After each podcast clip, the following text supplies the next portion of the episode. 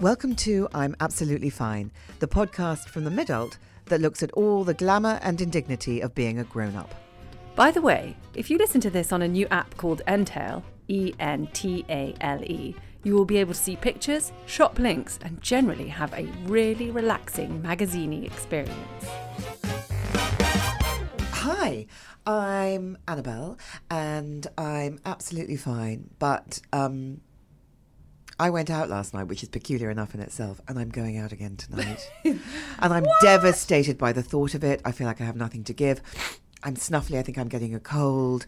Or I've got con- imposter syndrome. I know whatever. I'm going to, yes, I'm going to need um, days and days to recover. Two nights in a row, I've basically written my own death warrant. How are you, Em? Uh, I'm fine. I went out two days in a row last week, and it basically I'm still like a wreck. Anyway, I'm absolutely fine, but I'm thinking of getting a cardigan.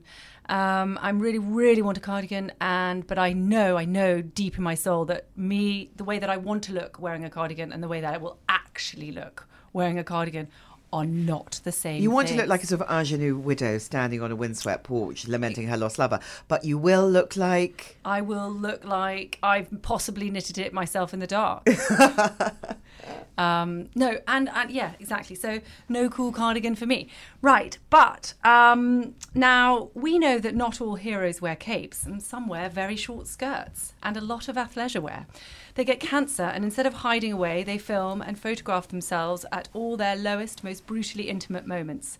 They run to their treatments. They show the world how you can live, love, dance, cry, suffer, and survive. And then, against all the odds, they find that they are cancer-free. Welcome to the podcast, the totally heroic Deborah James! Yay! I feel like I have to... Finish.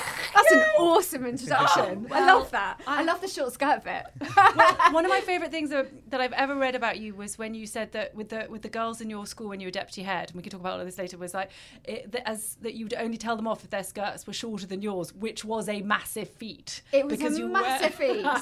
I was I would always be like, girls, seriously, if your skirt is shorter than mine, then we have a problem. And if you are wearing better fake eyelashes than me, then we seriously have a problem. And then sometimes I'd be like, okay, you need to take them off, but can you just tell me where you got them from? Because they're really good. Anyway, how are you? Which seems like a monumental question to ask you, but how are you? So I am absolutely fine, but um, it's coming back to haunt me, I have to be honest with you. I'm absolutely petrified of peacocks. Not cancer, but don't bring the peacocks near the lady. Actually, I went to Kew Gardens the other day. Um, I'm rem- the reason it's on my mind is because I was walking around Kew Gardens a couple of days ago and I saw a peacock. And I think they are out to get me. So when I was younger, this is very, very true. So Brownsea Island, anyone that's been to Brownsea I know Island, Brownsea Island. Yes, it's full of peacocks. It's and a weird little island in Poole Harbour. No, this is my secret life, my secret seaside life that Emily always thinks I've made up. I love Poole pottery and Poole Harbour there we go. and everything around that. However, the whole experience of my childhood is marred by the fact that I got chased on Brownsea Island, probably about the age of ten, by... I think apparently it was one peacock, but in my dream it was definitely a pack because they were savage towards me. And all I remember, and over the years it's got worse and worse, but I remember actually running across a kind of a lawn and then diving into my parents' arms with all these peacocks actually out to get me. Um, so I was reminded of this fear. Well, every time I see a peacock, I'm reminded of this fear. And I have, it's such, um, it's, it, scares me so much that whenever I see a peacock, so I could, and there was really glamorous places, aren't they? So really regal places, and I might be dressed in a beautiful, I don't know, ball gown or whatever, and you will see me having a mental breakdown over the peacock. I love it because it, it. it's such an elevated phobia. It's like a sort of Anne Boleyn phobia. It's like saying I'm just absolutely terrified of cashmere. Cashmere. Please don't bring your cashmere yeah. anywhere near me. Cashmere makes me really allergic. I'm really allergic to cashmere. It's a sort of nightmare. Anyway, brilliant. But so, apart yeah. from that, but you are actually, apart from the I'm absolutely fine, you are actually good today. Today Can you tell I'm us good. a bit about this? So really recently, um, I um, had a snowball of good news, um, which is great. Um, so I have incurable cancer on paper, so I have metastatic bowel cancer. I was diagnosed about three years ago, and I've undergone loads and loads of different treatments. We should say that um, that Deborah's lived this in public with um, The Big C, the very successful podcast, yep. and you really have opened yourself up to everything that was going yeah, on to share that. Very much so, like the highs and the lows, and kind of documented it through Instagram. Like, I called myself Bowel Babe. I do not think I'm hot. I just think it was a kind of the most polar opposite view I could have thought of of bowel cancer, and that's kind of why I started it. And it was either going to be Bowel Babe or Bowel Bitch. There is actually a Bowel Bitch. Oh, uh, yeah, bitch. bitch. She got that first. No, I realised that there was this um, upri- uprising of like all these different names. So when I first started, I'm not saying I led it, but when I first started, I could have any bowel-related kind of thing. I should have just brought up the whole kind of Instagram bowel-related yes, kind of. You need to own bowel. I need to just own bowel, and now suddenly there was like then Bowel Man, Bowel Cancer Man, Bowel Business, Bowel Bowel Babe. Bees or something like it was just every there's Everywhere. Just everything now. Oh. Everything's taken. Um so yeah, I just called myself Bowel Babe and then just wrote under that um guise, I suppose, because she's way cooler than me. Um And then she recently, spent quite a lot of. Uh, you've spent quite a lot of the first year on Instagram dressed as a poo, though. So. Oh, absolutely! I just kind of thought nothing like dressing as a poo to raise awareness in heels. Um, and always heels. By the way, Deborah is wearing like unbelievably high shoes for a, qu- for a random. Yeah, Wednesday. We're both in trainers. These are, these are my like. These are my non-high shoes. These are my walk around town shoes. Okay. But in terms of, um, so recently, um, despite, I've been on some targeted therapy, so I've had bowel resection, lung resection, lots of different operations, and people can follow my, my story. Um, but then recently, literally last week, um, I was told that there's no evidence of active disease. Now, however you want to use the language around that, that means right now, today, and I'm going to say that, yeah. um, I'm cancer-free, and I've, you know, doing it in inverted commas, and Were you, which um, is quite surprised a miracle. To hear that news? Yeah, it's, it is a miracle. So statistically, um, with metastatic bowel cancer, around uh, survival rates are around eight percent for five hell. years. For five I'm, years, yeah, and I'm like three. three and a half down, three and a bit down the line, and um, what. You, you know, the, the line is very much, you know, in the first couple of years um, that most people will, will die.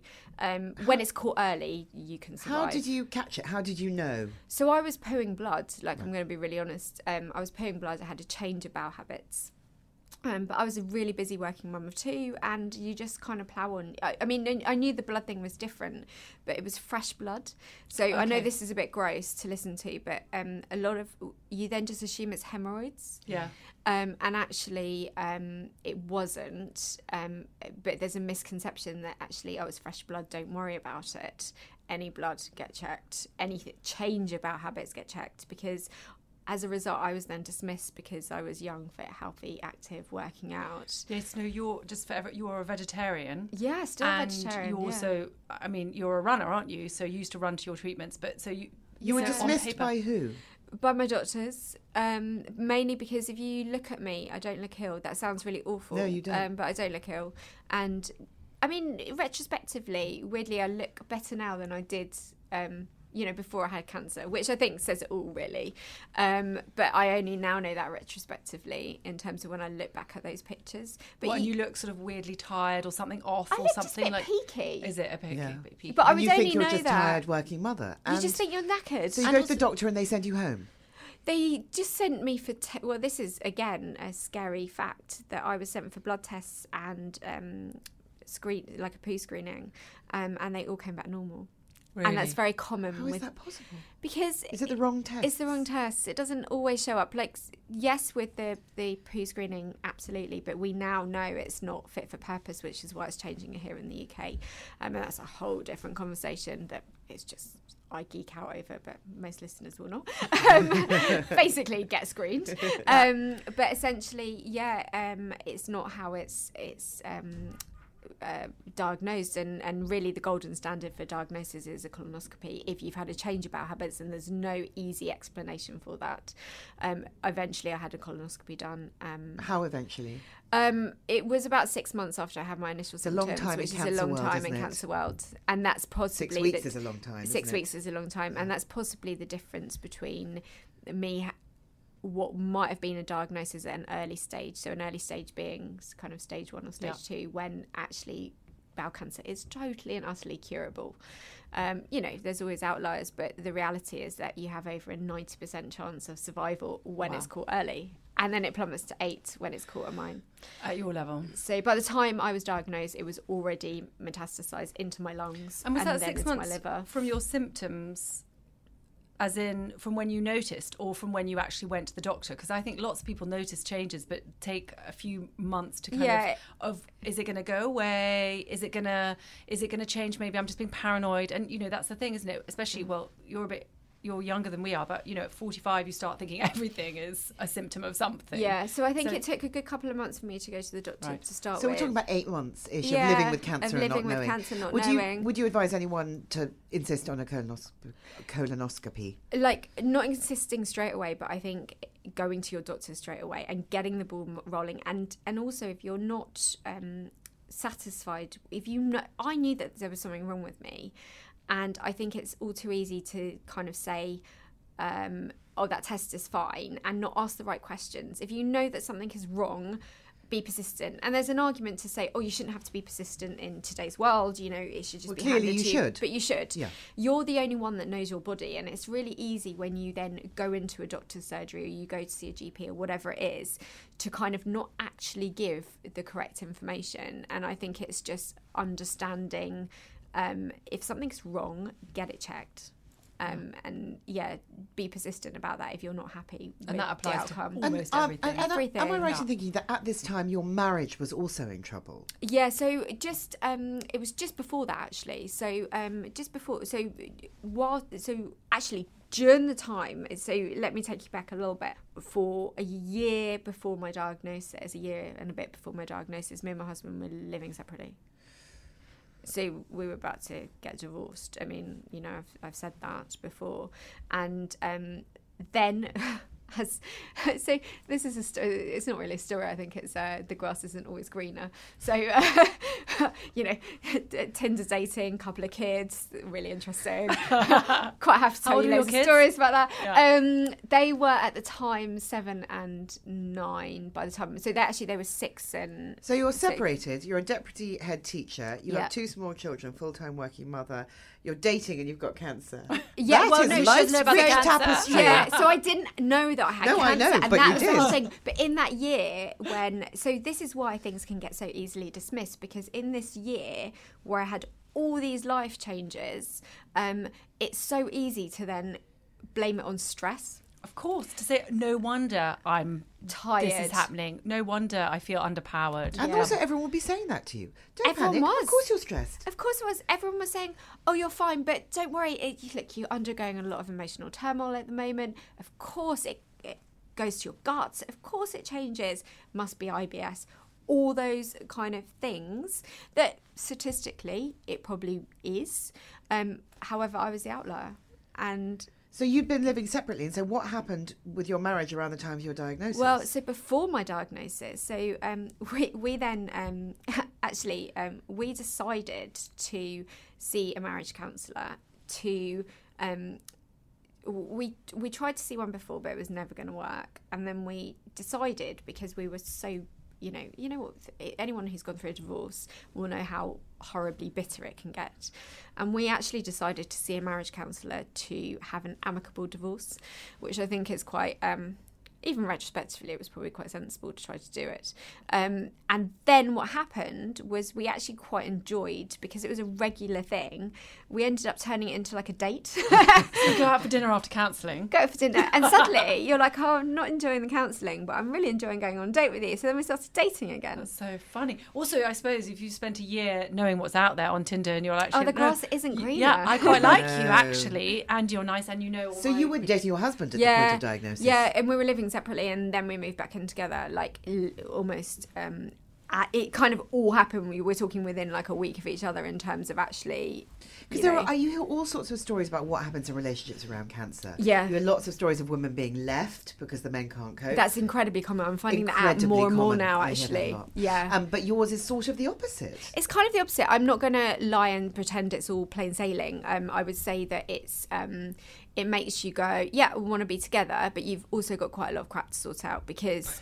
Literally. You know, because, literally, because you're kind of coping with, um, you're coping with building a marriage, but then suddenly you're building a marriage when you think one of you might die, and then you suddenly don't think you're going to die, and then you've got all your kind of historical crap. I'm not allowed to say shit. I mean, you can yeah, do sorry. Everyone. Um, uh, then you've got all your historical shit to sort out, layered on top of the fact that you've got the cancer pressure. I mean, that is a mind, it's a mind screw. Fuck. Absolutely. It is a, oh, I'm glad that you said fuck. Yeah. It is a mind fuck. Yeah, total. And people who whose just mind like, was more fucked, yours or his? Oh, that is a good question. No, because I don't know. Because I would say, oh, that is a really... Because I actually think probably his. Mm. Because because if you are the patient... So le- almost leaving marriage aside anyway, if you're the patient in a cancer world, you just have to do what you have to do. You're kind of told, right, do this treatment... you know, you're going to live, you're going to die, or whatever it might be. If you're the, it's not a carer, um, if you're the helpless partner or friend or relative, there is nothing you can do about it. No, you're it. totally, pa- just watch. And, and I tell you what, one study. thing I wanted to talk to you about was, was I think people are very frightened of how to talk with people who oh, have yeah. had a cancer diagnosis. Yeah, yeah. You don't, first of all, you don't believe that you can share anything that's going on with you because it just doesn't compare. So that would be selfish. Yeah. Also, there's always the risk of the kind of head tilt, you know, the universal yeah. language of pity. And how would you suggest that the best yeah. way to react to someone who comes to you with a, you know, in your case, catastrophic diagnosis? Yeah, so I would say it's so interesting that you said that in terms of you don't feel that you can share your personal stuff, because I think a lot of my friends at first didn't think that they could. And I would say it's only now three years down the line when you, well, actually at any point, A, you get bored talking about your own cancer, but you also... um it's not that important. Other people have shit going on in their lives. It might not be cancer and it might not be a matter of life or death. But, you know, I've had friends going through divorces, uh, which are just awful. Um, I'm not saying all divorces are awful, but the ones I know are. It's a bloody are. business, yeah. isn't it? Um, and, you know, in terms of the emotional upheaval of that, um, it is, it's hard. I've had friends with kids who haven't been very well with family members, the dynamic, you, you know. Yeah. No, no. And did you realise that like people were holding things back? People hold things back. And you'd of hear course. it from someone else. Yes. And then you're like, why didn't you tell me? Because like, you have cancer. Oh, and then that's then you're just reminded again. I mean, yeah. it also does, I would imagine that also, to a certain extent, doesn't protect you, but maybe it makes you feel even more like an outsider. It makes you feel even more isolated. And also I think people have this misconception that you have cancer, you have to wrap yourself in cotton wool. I did. I genuinely thought I would live in a cocoon for six months, put my head down, get through it and emerge a dishevelled wreck, um, and then rebuild my life. Like, I'm a girl with a plan. That's what I thought was my plan. And it's a misconception about, you know, the longer term side effects with cancer, living with cancer, what it actually looks like. Yes, you can still go shopping. Uh, it genuinely, I genuinely thought I wasn't going to leave my house for six months. Yeah, you, you, I tell you what, I think I think what one thinks about, apart from surgery and and, and fear and everything it's going to take out of you, you think about chemotherapy yeah. and the fact that you're going to be bald, vomiting, and very susceptible to all illnesses. So you will have to live in a sort of Michael Jackson style bubble yeah. um, until that. Just sort of go. Chemotherapy almost starts to feel like the devil rather than the disease itself from the outside. And it is like it is in terms of, so I have more side effects from my treatment than I do from my cancer yeah. at the moment. That's what I know friend, it will flip eventually. A friend of mine who um, who was diagnosed with cancer said that until she started having chemo, she felt really well. Yeah, apart from my like change of bowel habits, which weirdly, I mean, I um, yes, I didn't feel. Um, great, but I was still running a school. I was working sixteen hours a day and I'd been skiing the week before I got told I had stage four cancer. You know, I was fine yeah. in terms of in the grand scheme of things. Um, my um, problems now are very much as a result of, well, I've got lots of problems, but as a result, my medical problems are as a result of my, well, you know, I think we all do. Yeah. Um, my medical problems are very much as a result of my major operations. So I had no symptoms. I had I had eight lung tumours and I had absolutely wow. no symptoms. I ran a ten K. The day before, I then went to see my surgeon who told me, you've got eight tumours in your lungs and we're about oh. to chop out some of your lungs. Oh. I had no symptoms in my liver and I had four tumours in my liver. But this is very common when it's when you're being monitored and then suddenly it's caught at an early stage. It's not like that later. Like later on, absolutely you will get symptoms. And so how many operations have you had?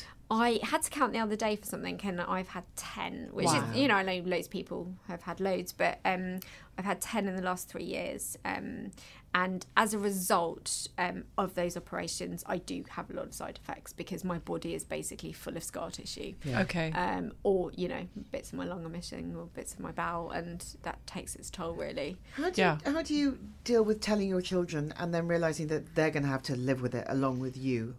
Yeah, so I was just really honest from day one, because I think because I've worked as a teacher, um, I also, I was doing an interview the other day, and I I realised actually something about myself in terms of I've got quite a hard-nosed side to me. Um, I don't really know why. I think I think my upbringing of just like, come on, get on with it. I used to be a national gymnast, um, and that makes me think of those of that of like, what was that film called? I, Tonya. I don't know. It wasn't quite like that. That makes me think of you, four in the morning, I just think of older Tiger Corbett. Mother. Tiger Mother. No, my yeah. mum was not tissues, Tiger Mother. But like I think the whole nine yards. I was just very much like, had the, grew up with a mentality of kind of, you do something rubbish on the beam, you get back on and you do it again. And um, I think that was probably a really good upbringing for where I am right now in my life. Um, because there's an emotional discipline to that as well, isn't there? Yeah, there is. But I'm also quite an unemotional person. I think I'm quite a hard-nosed bitch half the time. Anyone that knows me really well says knows that I don't really do the whole I love yous. Iron woman. I'm just quite... I've always been like that, cancer or not. I'm just quite a, like a... You're just like, come on, get on with it. Get on with it. So with the kids, you were like, this has happened. This is the potential outcome. Yeah, let's I think... just... Let's... Let's... Let's... Do it. Now, do think, your homework. Yeah, do your homework. No, because it's true, because they need, regardless of yeah. this whole emotional upheaval, children need, still need, um, I don't, you know, I'm not a three-line whip kind of person, but they need structure and they need routine and they need support when they're growing up. And, and obviously lots of love and all these different other kind of fluffy things. But in terms of, um, I think for me, I approached it from a deputy head point rather than from a parental perspective. So my, the parent inside of me could have been like, oh no, I want to protect my kids, and I, you know, really emotional. And there were, there are days that of are course, like that, of yeah. course. We're not human if we don't think like that. But the other side of me has seen the other side of the coin, and the other side of the coin are kids that um, haven't been told the truth by their parents. And I saw this all the time as a deputy, um, whose mother or father or a family member were actually going to be fine, but they jumped to the worst case conclusion. On top of that, they then used it as an excuse to cock up their own lives. Yeah. And I think I think I was quoted the other day, and I stand by this quote. I, I said to my kids, if you cock up my cock up your life because of my cancer, I will never, you know, that is not what I want for you. You know, I want them to be really resilient, because you can't, there's, you know, let's face it, you can't spend your whole life, oh yeah, sorry, you know, I need to, um, uh, you know, stay in bed all day because... Uh, uh, My mum had cancer when I was seven. Exactly. I totally agree. I Does think, that make yeah. sense? That's yeah, a yeah, bit, yeah. I get that I can be criticised for that because that's quite a harsh, harsh message, but I think it's, it's, a, it's a message that I stand by. But I think in a way you choose the mistakes you make. Yes. You know, whatever you are going to, however you're going to handle your kids, however any of us, cancer or no cancer, handle our kids, we're all going to make mistakes. You just sometimes, they, if you can have an awareness around the ones that you don't want to make, yeah. at least you're doing things consciously and yeah. doing the best you can. Yeah, yeah, absolutely. You're just trying to do the best that you can in that environment. I suppose you? also, you know, I think having someone who's being tough about things will be very reassuring, because yeah. actually what you don't want, I read this brilliant thing about parenting, so basically you just need to be the side of the pool. If your children's life is a pool, they're swimming in it and they'll push very hard away against you, or they'll hang yes. on to it for, for dear life, yeah. but they just want you to be the also, side. Also, if no you, more, no less. Deborah, stop being tough, they would be like, mm-mm. Yeah. This isn't mum. This isn't Something's mum. really yeah. terribly wrong. And I think um, it's also a coping mechanism, because I think when you are facing something really serious, you use the kind of um, black and whiteness as a coping mechanism just to kind of say, no, you'll be fine, because the last thing I would want is if I were to die, that my kids would be so um, uh, not resilient to be able to cope with that situation. The yeah. thing that I want more than anything for my children is to be resilient in life. Yeah. Uh, because I think then you can kind of bounce away from anything, can yeah. bounce, you know, carry on bouncing um, in a positive way. Also, presumably, you can't really either, faced with that diagnosis, spend your, your time playing with the what-ifs either. Like, no. that must be very hard internally to sit there and go, well, what if I, okay, well, do I need to manage if this is going to happen, if this is going to be the outcome? Yeah, so it's probably easier to just be like, this is what we're going through now. This is how we're going to, this is, these are the steps that we're going to take. Let's not. Do your homework. Yeah, yeah, exactly. Do your homework. Yeah. or or what, not. What was, um, what was the the lowest point for you? What was the hardest um, bit for you? That's a good question. So, um, for me, over the last three years, um, just uh, seeing a lot of friends die.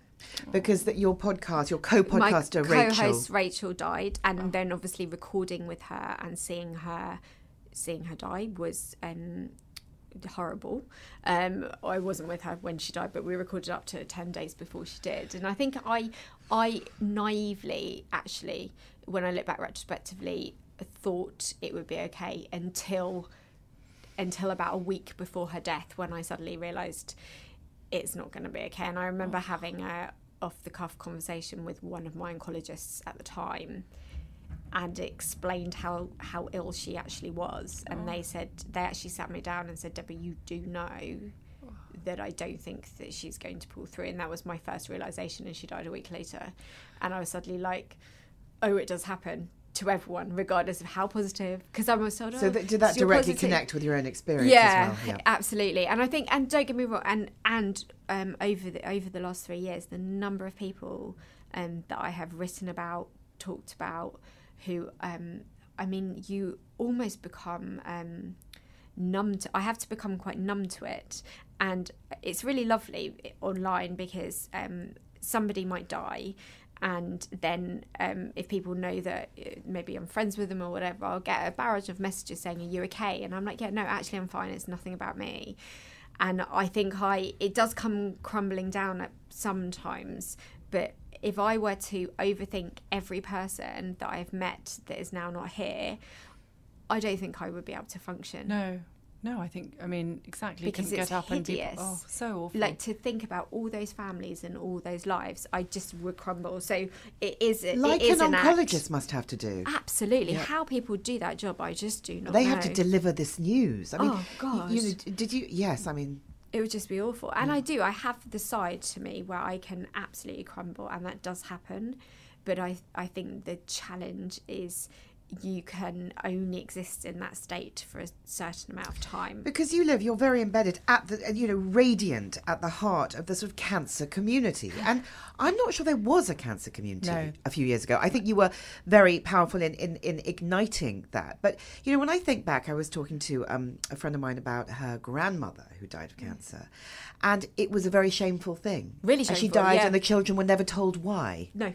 Um, and you, so the idea that we've gone from, you know, in, you know, in seventy years, it from there to here where there where it's it I mean I don't want to say celebration, but I want to say it's normal, it's normality, yeah. normalizing. And I think um but you guys have changed the cultural conversation around cancer. You've made it possible for people to to either in the same position or, you know, I, expecting I, a diagnosis or whatever, to kind of see, you've given them permission to ask a million questions in a way that they wouldn't have done before. But and also, also I think that what you've done is you've allowed people to be more than just cancer. Yes. Because I think historically we've all been guilty of, of, of viewing someone with cancer as just a oh, now she's just a person with cancer. Yeah, bald head, sitting like grey, dull, dreary, um, certainly not with heels. Kind of, you always assume it happens to other people, is my image of cancer.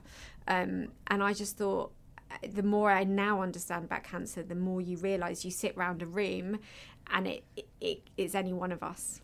Yeah. And you have this assumption that um, you, you know, you have to be unfit, unhealthy, all these different things to have cancer, and it's not like that. No. It can just, it, it can be a toss of a coin. In fact, am I right in that this is really broad, yeah. but sort of the healthier you are, the worse it is if you get cancer, because your cells are busy multiplying and everything's, you know, so firing. It, so I'm not sure, in terms of the science side of that, I'm not sure the ins and outs. All I do know is that it's a bit of a grey area. I'm sure one day we will realise that most cancers have a cause, whether genetically or um, lifestyle. So about fifty percent of cancers are directly as a cause of lifestyle. So lifestyle being... Um, smoking, smoking, drinking. drinking um, smoking is actually the main cause of lifestyle cancers.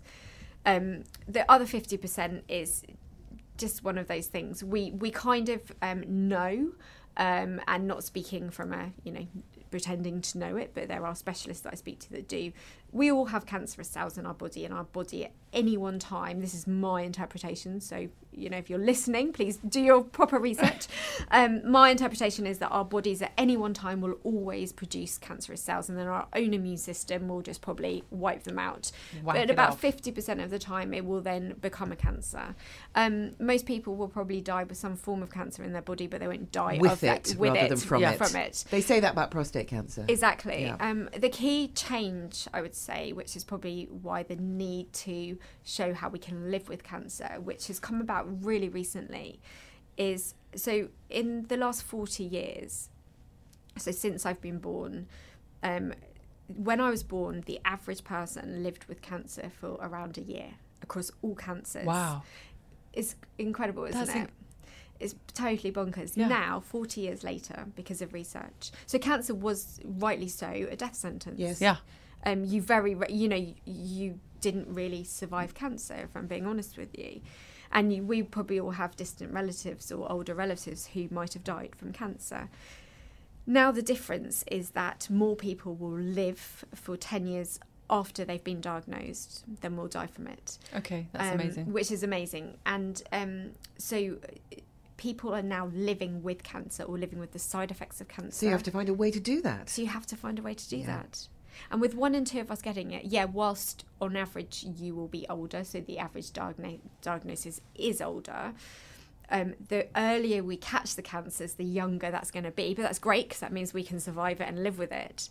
Um, but suddenly it has to not be a dirty word. Yes. yes. It is just part of our life, almost part of kind of like how we manage heart disease, diabetes, whatever it is. We just have to learn to be body aware and manage it in our life and educate. I've been asked really stupid questions. Sorry if you asked me this question. But like, oh, now that you're cancer free, what are you going to do with your life? As though I'm going to go around the world on a massive trip.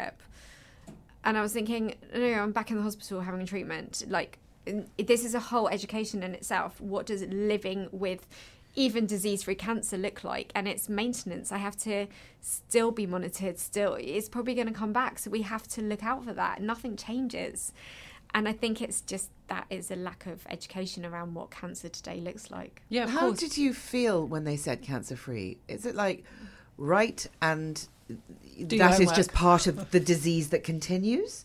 I mean, you, you, presumably you don't go, you know, you, you, do you jump with joy? What, how, what do you do? No, so for me, it's, um, so I actually interviewed an oncologist about this a couple of days ago because um, I was writing a piece on what does it actually mean to be cancer-free. Um, and I think it's really interesting because um, we don't, it's all semantics and it's all the use of language, as we know, can be incredibly misleading at times. And it's it's kind of, with people like me, there's no data to say what will happen. Right. So we honestly do not know what will happen. If you were a betting man, you would say it would come back in, like, next scan. Right, which which would be when? Which would be in a couple of months. Wow, okay. If you if we're lucky, and luck is on our side, and the drugs will work, maybe I'll get a little bit longer. But you just, we do not actually know because there is hardly anybody out there in my position. Um, even in America, kind of around the world, like we are the new wave who will create the data for people coming through. So the key difference is the way that we're now treating cancers is it's personalised. I have a mutation, that mutation is targeted. Um, the problem is that what people don't get about cancer is cancer is always evolving. So if um, the cancer... at some point, if you imagine a roadblock, you always have to find your way around the roadblock. So cancer's so clever that it just, you can put the roadblocks out, which is what we've done by targeting it. And then nine times, not nine times, but certain cancers are really clever and they'll find a different pathway around right. at some point. So like a terrible G- Google Maps. I was thinking like it's a terrible like... leak in the roof because I'm obsessed with damp patches in the fucking house. And it doesn't mean, it's just, it's so complex. It doesn't mean it always happens like that. That's um, an incredibly weird way to live. It's so weird. I mean, sorry to be sort of no. cloddish, but I mean, uh, you know, it's, it's, it's, you don't know what's going to, wow. You don't know what's going to happen. And so there are... and I Because we're all told to plan. Plan your finances. Live in the future. Roadmap. Five-year plan. All that stuff. I mean, I'm, which I, I disagree with all of that in a way. But, but you can't really do that. No, I can't really do that. Even now I can't do that. And so I do find it very strange because even when you speak to oncologists about it, they know that with certain cancers today, um, actually, when they are cured early, you can say that. Doesn't mean a different cancer won't come back into your body ten years later. But but for that, for that we can draw a line under that one. We can draw a line, yeah. And we know that the data's there, you know, that positively. There's always outliers, but you can kind of move on. With, um, with people, you just... You, I actually interviewed a couple of people the other day, and they've been told five times... cancer free, and then it's come back, and you know, even five years later you just don't know. Um and you know, if, if we take Rachel, my late colleague, as an example, um we are both the outliers in the polar opposite end. So Rachel had breast cancer, a really high chance of survival in terms of her type of breast cancer when it was caught. She's not here. mm. And I'm the polar opposite. You had the eight percent. I had the eight percent. She had the ninety-two percent. Wow. And you, so it's not, you know, you can you can think that it's okay, but it's just not. You just have to kind of, my oncologist says one step at a time, which is a nightmare for like planning your life. I was life. about to say, because you're a planner too. So yes. Yeah, so you're like, okay, well... Yeah. So how far ahead can you plan? Do you go, okay, in, in a month we're going to, like for holidays or whatever, do you like... Or, or, no, I book all you, my holidays. You're so minute. last minute, aren't you? So last minute, day before. Just like, okay, we're going. Oh, so genuinely, like, um, with the exception of the Christmas holiday I've been on, um, which was about three weeks before, which was the longest I've booked a holiday um, before. Uh, actually, no, it was two weeks before we booked that. Um, I have literally... come out of a hospital appointment, known that I've had a two-week window that I should be stable, and got on a plane like the next morning to Ibiza with everybody. Um, it depends, yeah. But yeah, because I, I get that that's a luxury to be able to do that, um, or to be able to afford to do that, or whatever it is, to be able to have the flexibility in my life to do that. But um, I, I, if I had to stick to a half-term plan, it wouldn't work. No. And have your friends and the people around you and the people who love you found a way to talk to you about it? Is it now just woven into the fabric of everybody's lives? Very much so. Yeah. I think at first nobody knew what to do.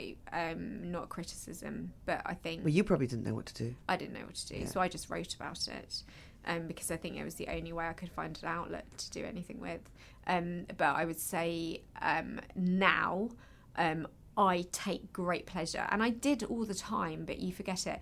I want to know what is happening in my friends' lives, and I'm much more interested in it because, you know what, like I said before, life goes on. But also, I would imagine, apart from the fact that you, you care, it's a distraction. Oh, it's a great distraction. I remember having um, a friend once saying to me, um, so what's going on with this cancer malarkey? And I just thought, oh, I love that. And then proceeded to tell me about all her dates and her disastrous dates. And I just thought, oh, I love, love you that. for it. Because that it's is, just so much right. more interesting. Because if you put everything out online, I feel I can I can ask you anything, yeah. which is great. But if it was someone else, I don't yes, think I'd I, be able I'm to go. I'm not sure we could say this to a normal no, cancer yes, person. Exactly, but now maybe you know now maybe, now maybe now we could. I think you've empowered a lot of people people with cancer and oh. people without cancer, and I think you're an amazing trailblazer. Oh, thank you. I no, don't I feel like a trailblazer. I just feel like a girl who just wanted to carry on being a yeah, girl. Yeah, but no trailblazers. But I mean, trailblazers shouldn't feel like trailblazers. That oh. well, so you're running, makes them monsters. You're running the bloody marathon. I was like, if anyone has a fucking excuse not to run the marathon, it is you. Yeah, exactly. Like, you I, exactly. You would think if you had cancer, you would at least be able to say, no, I, I'm not I'm sure sorry, I'm going to run the marathon this year. But there you go. She is running the marathon. Are you doing it for charity? I'm doing it for The Royal Marsden, which is a hospital that uh, so how do we sponsor me. you on Instagram? Well, through Instagram. If I was really organised, I would have like some link or something. Basically, if you too follow far my, ahead. Too far ahead. That is way too much planning. Basically, I'm I am sure that anyone that follows me on Instagram will hear me bang on about it, and then you'll probably unfollow me because I'll be banging on about it way too much. But at some point, I'm going to be talking about it. We just have to say thank you so yeah, much for everything so much. that you've done and for coming on today. Oh, thank no you, problem. thank Bye. you for having me. You've been listening to Annabel Rifkin and Emily McMeekin of The Midult. Our book, I'm Absolutely Fine, is out now. If you like what you've heard, please rate, review and subscribe. And we'll just leave you with this thought. I may not know what I'm doing, but I'm doing it. Hi, my name is Kay Adams, and to be honest, I'm not so good with the ageing process, so I enlisted my old chum, the filter-free Cara McKenzie, to advise. Could you imagine being a porn star? The room would need to be really hot for me to strip off. To be honest, she's not much help, but she is rather amusing. And along with some great guests, Joe Brand, Andy Oliver, Anton Du Beke, Ruth Langsford and Craig Revel Horwood, darling, we are learning how to be sixty. Listen wherever you get your podcasts.